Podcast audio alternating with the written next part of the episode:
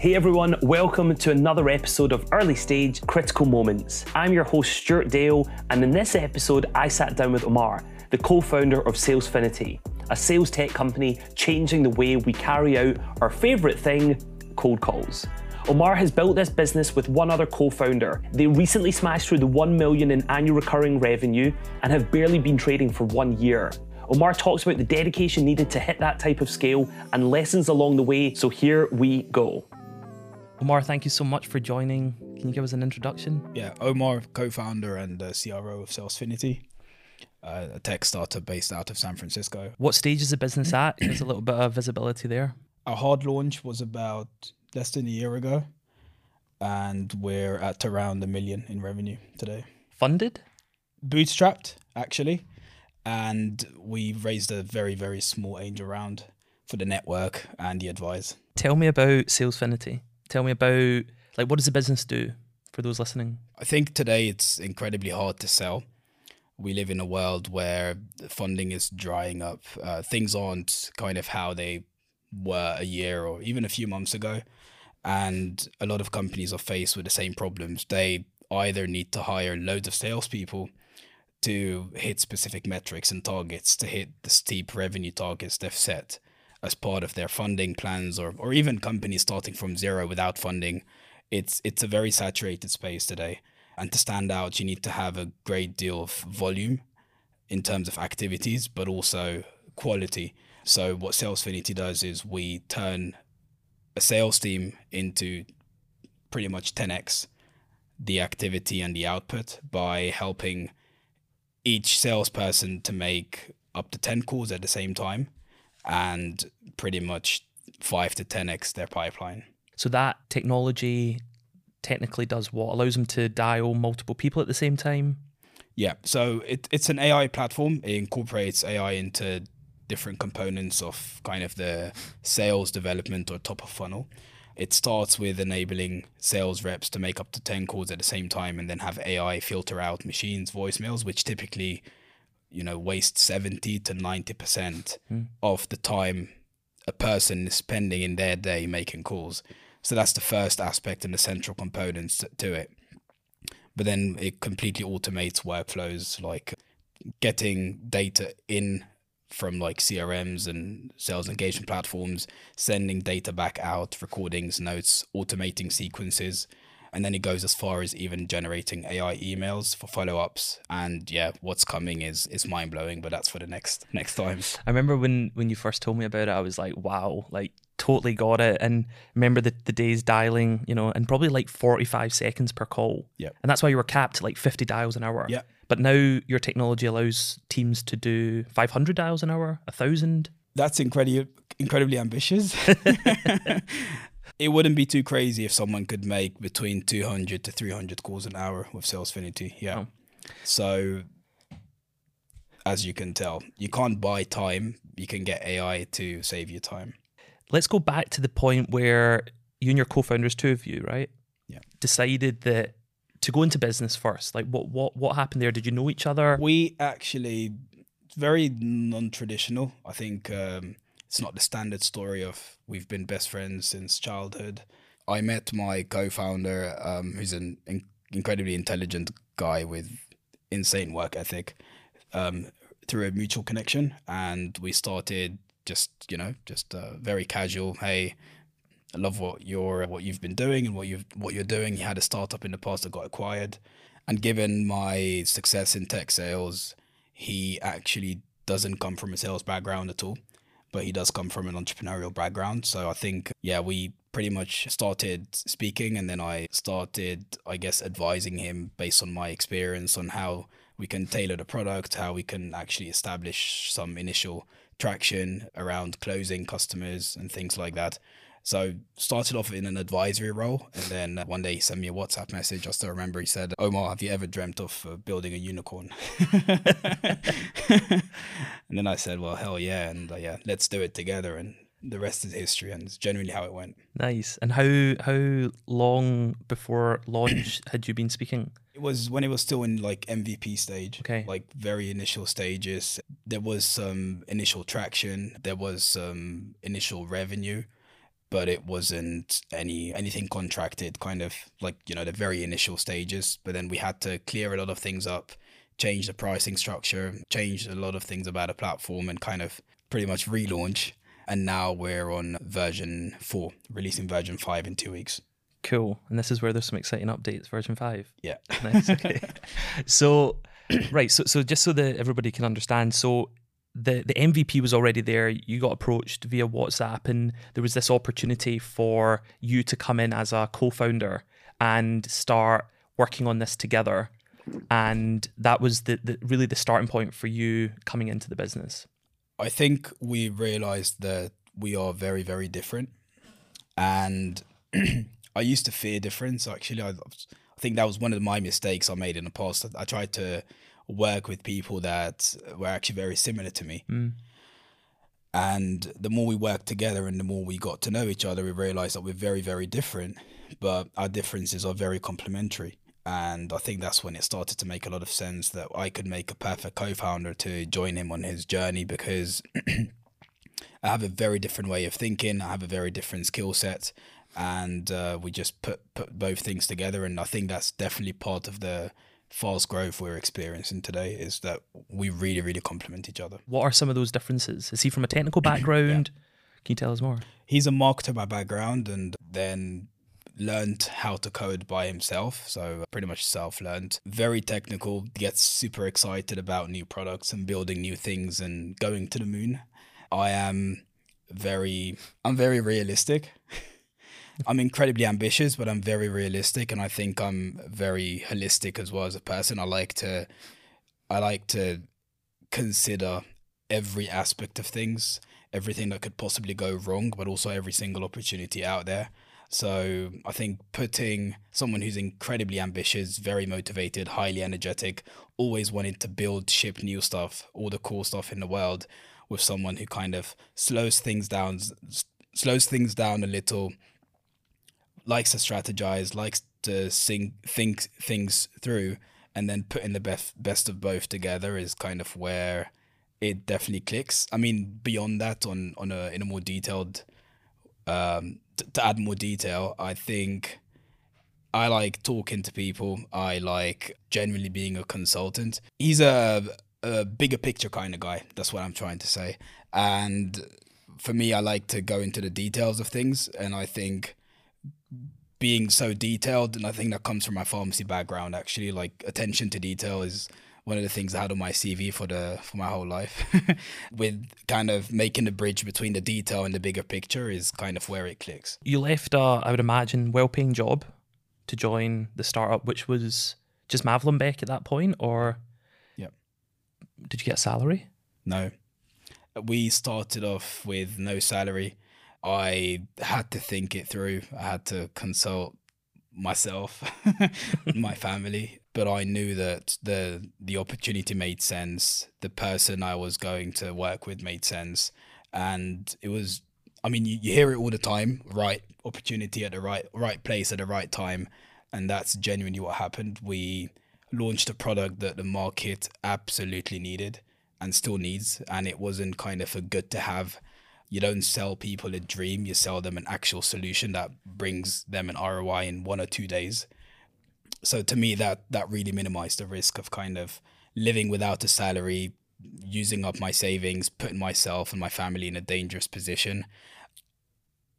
Generally, I think it aligned with my long-term goals of being an entrepreneur. I knew no matter what kind of salary I was uh, I was going to be on, or how much money I was going to make, or how much career growth I was ever going to achieve, I, I wouldn't have kind of...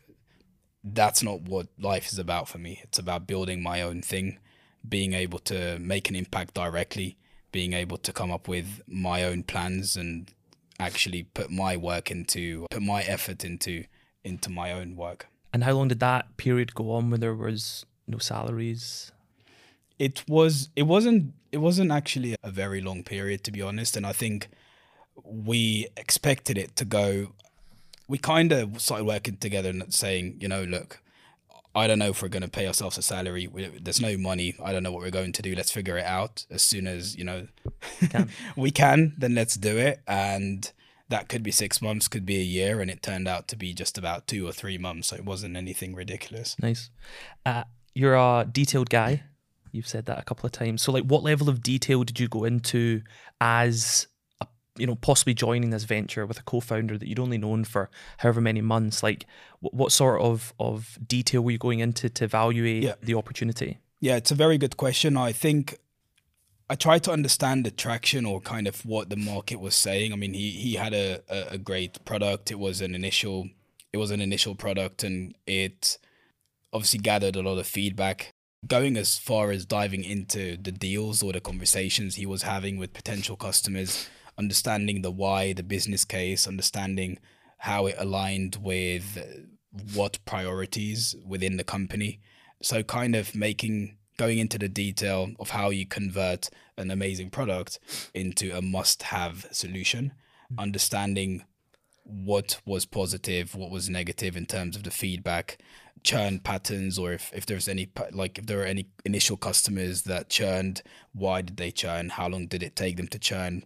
How can we kind of bring them back? But more importantly, also understanding every single thing about a product, and also understanding areas where we could change the product or tailor it to, I guess, my personal experience in tech sales, but also all the other people I've met who who needed a product like that.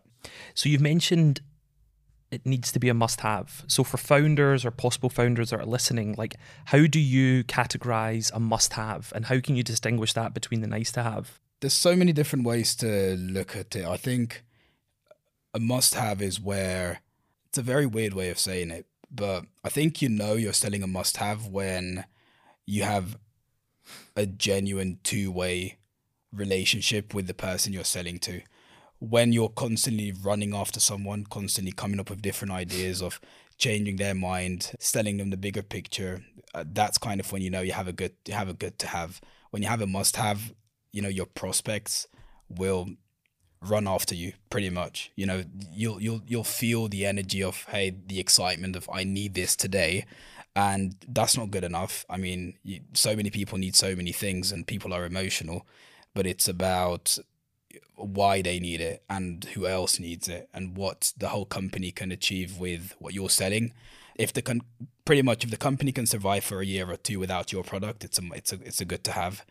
If they need it to be able to survive, it's a must-have. And that's the economy we're in today. You said at the start, you've not raised really venture capital. You, obviously, you, you did a small, you know, investment from from advisors, angels. Was that a conscious decision to be bootstrapped? Because I guess yeah. you could have gone down the route of funding and salary on day one. But did you and your co-founder make that as, as a conscious decision? And if so, why? one hundred percent. Again, for transparency, I... started off thinking about funding, about how can we raise money, let's meet investors. And I think what was a massive learning experience for me was kind of, I guess my co-founder really influenced that, is let's do it a difficult way. Let's kind of squeeze ourselves out. And then that's going to force us to build processes, to bounce back from failures. You, when you don't have the luxury of resource, you're absolutely utilizing every single minute, every single brain cell you have.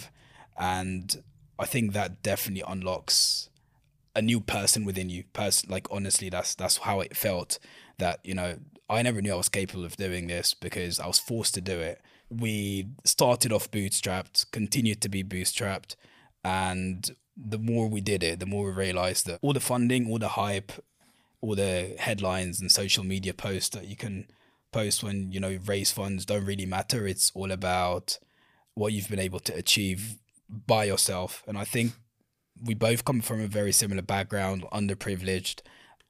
You know, we had to do a lot of things ourselves. He learned to code himself. I had to build my life from scratch myself. And why would you do it differently in a business?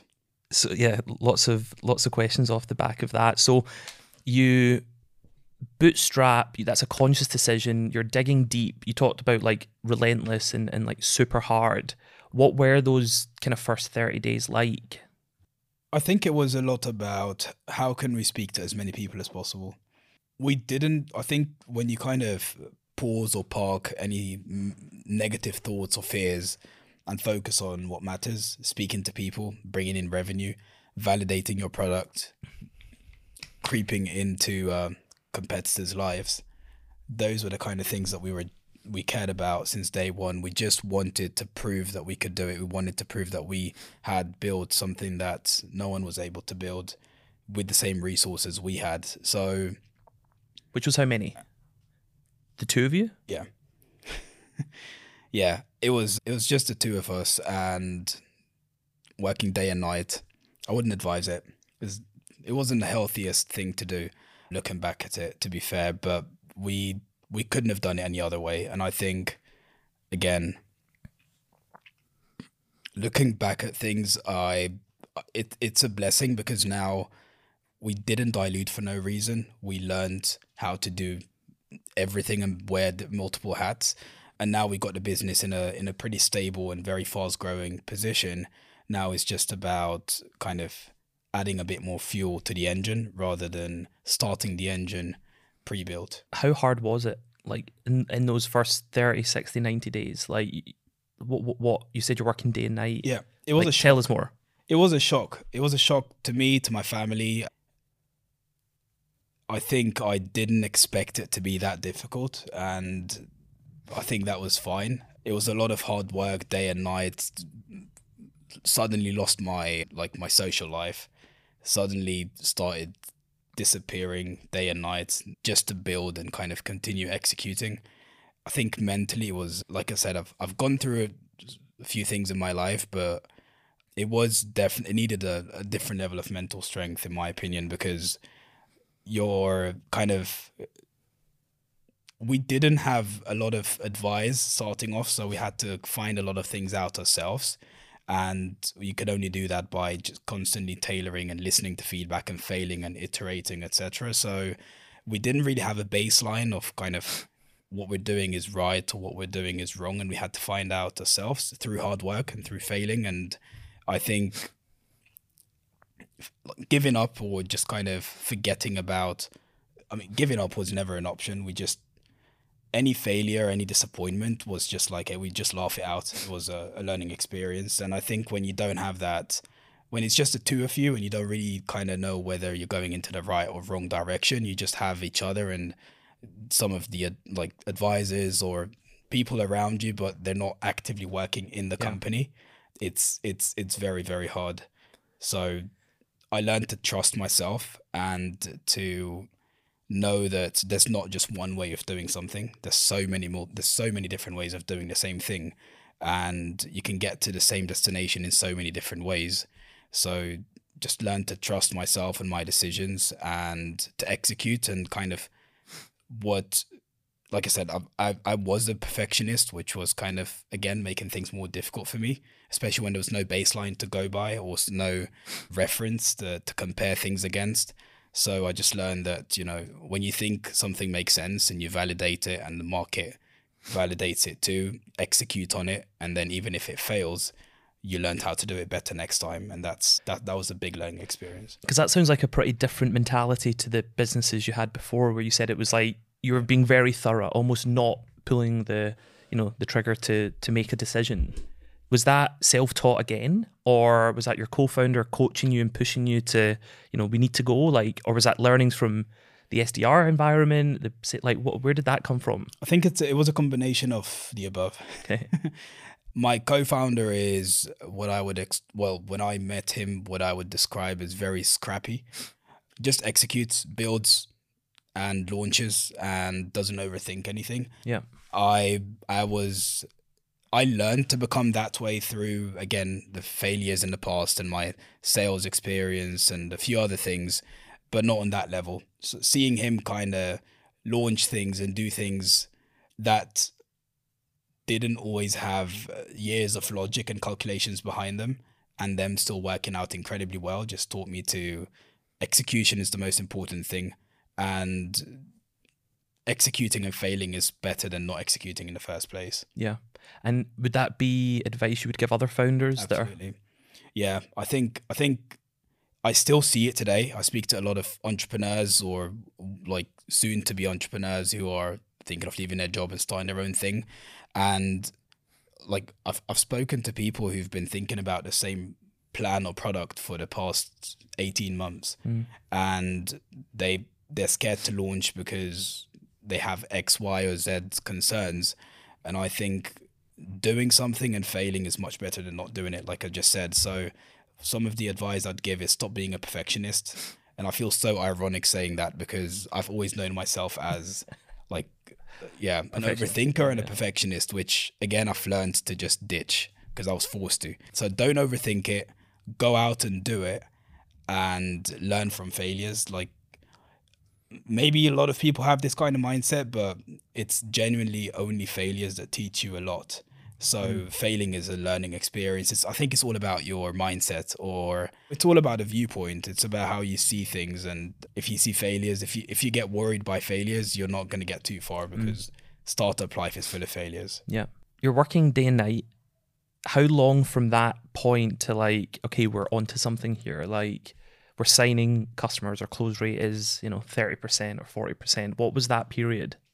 I think it was not so long, to be fair. Like it was an, it was a month roughly, which was very good. I think when I joined and when I kind of committed full time to Salesfinity, there was a lot of great stuff.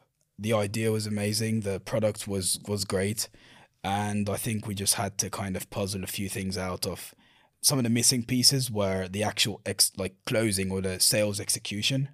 Startups are all about sales, and I think to date, I've I've met loads of founders who have millions in funding, have some of the biggest investors, but they don't know how to sell, and they're still insisting on doing things the traditional way of going to events and using their network. But you'll only know if something if you're onto something when you sell it, and when you do it the right way, and when you can build a whole business case around it.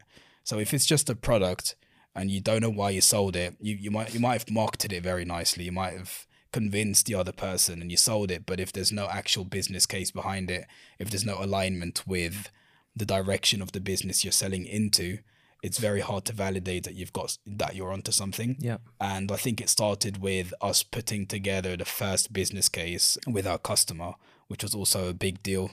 I think it was one month in, we had multiple deals. The biggest being twenty-eight K. Mm. And obviously that that took a lot of planning and a lot of kind of strategizing, and the business case made, made sense. It got approved by the C E O, and that's kind of when we knew we're definitely onto something.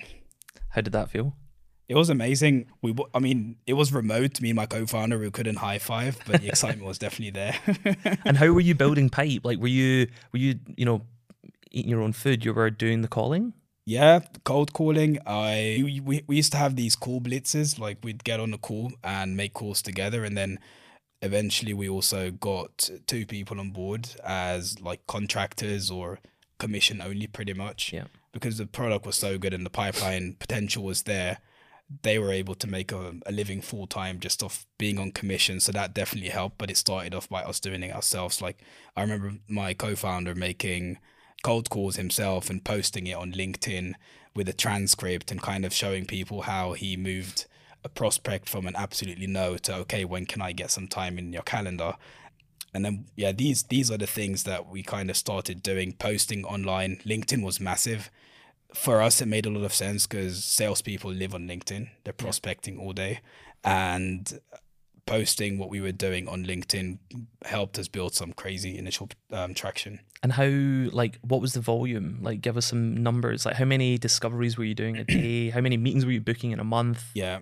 Yeah. It was my, my calendar pretty much within two months became full day and night. Like, we had a lot of traction from the U K. Obviously, the initial traction came from America. Me being in London, I uh, was doing U K hours, starting off, you know, at nine with meetings and then finishing at one or two a.m. U K time because I was covering Pacific time zone. Yeah. In terms of numbers, it was, we built a pipeline of one point seven million dollars in around three months time. So yeah, those are some of the numbers I can I can provide. So it's it's super interesting, right? Because if you think about the challenge of so many companies right now, it is pipeline. It is like being able to even book meetings. It's cutting through the noise. You talked about being you know, not a nice to have and a, a critical product. What was the business case? Like how how how did you position that to to be so so important? We tied the product to a top line strategic priority, which is revenue. In a world, we recognize that today revenue is drying up, top of funnel is drying up, funding is drying up. And while funding is drying up, you only have one source of living or surviving, which is revenue. Now, if top of funnel is also a problem, then it's very hard to survive in the long term. So we push the message of the growth at all costs is, you know, the world of growth at all costs is finished. Now you have to survive off revenue. You don't have revenue if there's no pipeline. It's a very crowded market, so you have to do ten X hmm. what you're doing today.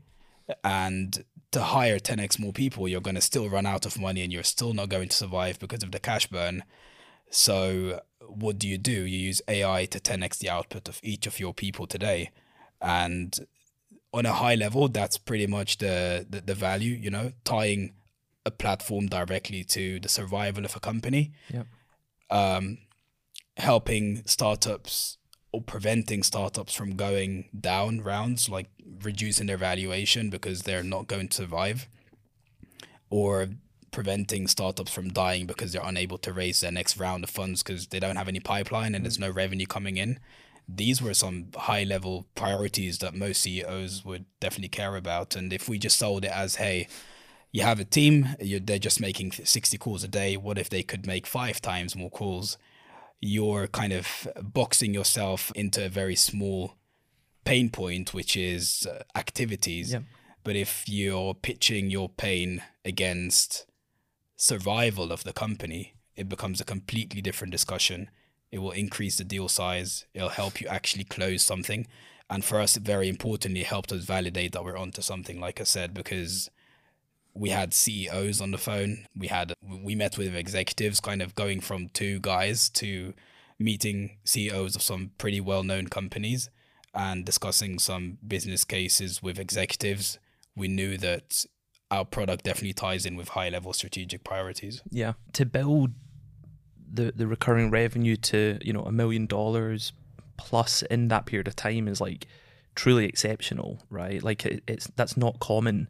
How How did you avoid going out and raising capital? So like normally, you know, the, the the the trajectory dictates, you know, how much you can raise, how at what valuation, yeah. and on that growth, especially even between like zero and one hundred fifty thousand, two hundred thousand, there would have been a big opportunity. You're in A I, which right now is like, you know, where a lot of the money's being deployed.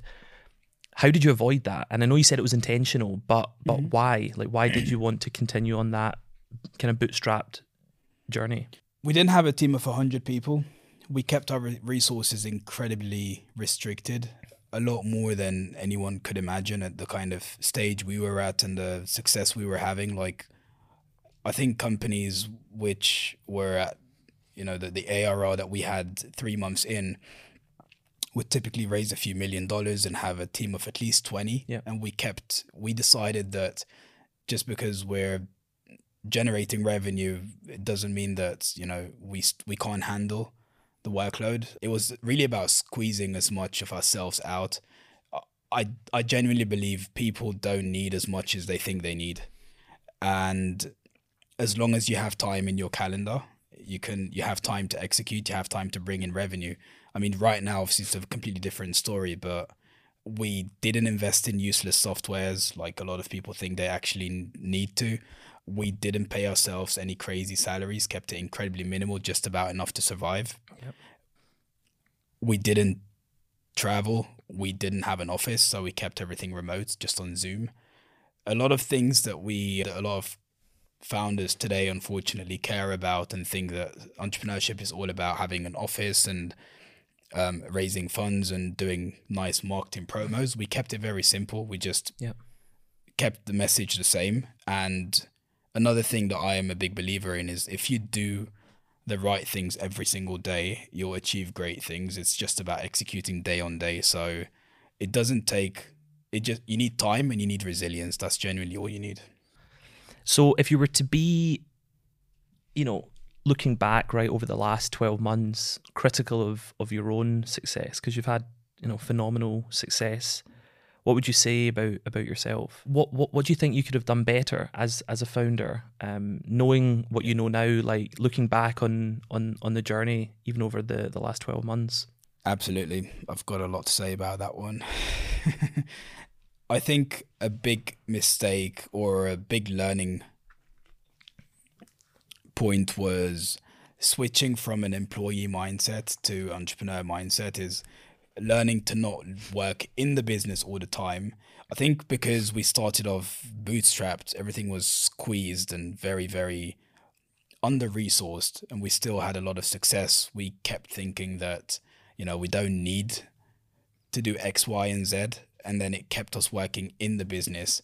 And at some point we realized that if we don't execute on growing the team, if we don't do X, Y, and Z, like starting to actually have some conversations with investors, like we don't need the money, we're cash positive, we're profitable, but you still need those relationships, you still need to prepare for the future, because if you hit ten million in revenue and there's only four of you, there'll be there'll be a lot of bottlenecks.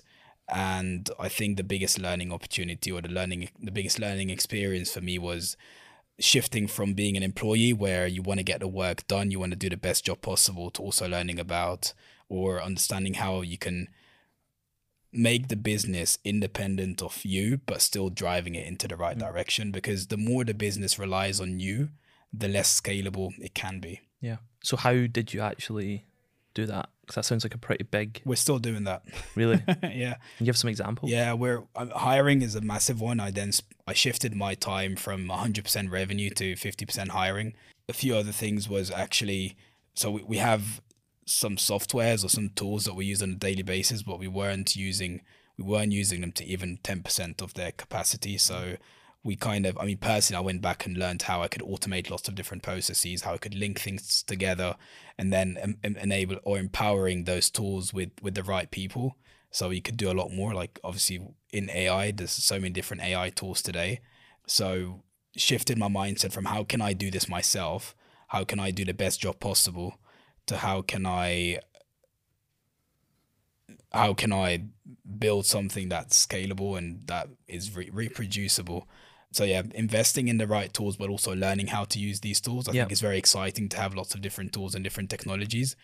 I didn't know, like HubSpot, for example. We're only using we were using HubSpot just to, to view deals.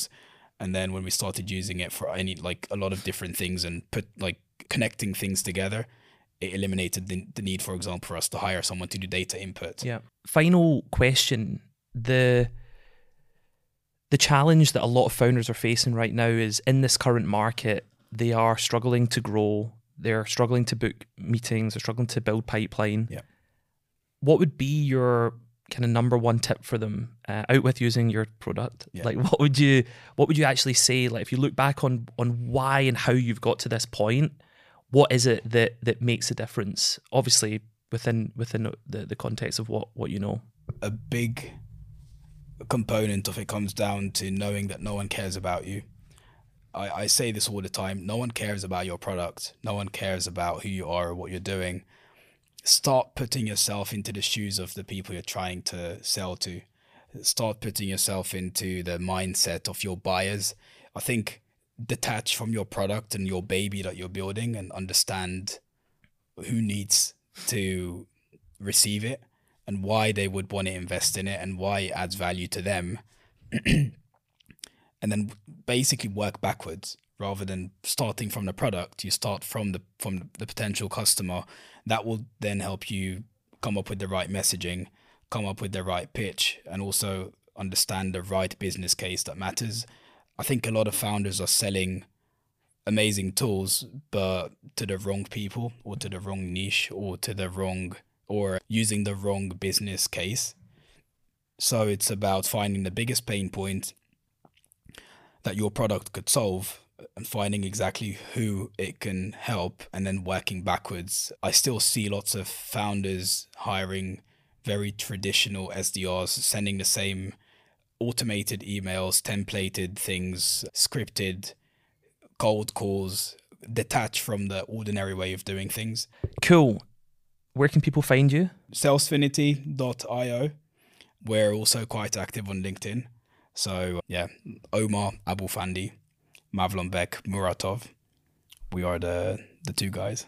Founders. And finally, you've got a startup program for Salesfinity. Yeah. Do you want to talk about that? Yeah, so we genuinely believe in helping others have uh, fast traction and kind of help founders go from zero to one in the short space of time. So we, the same way we would have loved to have someone support us. I mean, we, we had the we had the luxury of using our own product. Yeah. So we've opened our product up at almost a fifty percent discount with additional resources, advice, and some exclusive V I P things for some of the best founders out there. Awesome. Thanks so much. Thank you. It's funny because I actually used to be an S D R myself, and I remember the pain of making single dials and waiting for that one connect. A I is truly changing sales tech, and it seems like Salesfinity are well ahead of the curve. And as always, if you enjoyed this episode, I would be so thankful if you can share the podcast with other founders and operators that you think will benefit from the tips and learnings covered. The next episode is out next week, so make sure you subscribe to keep up to date with it.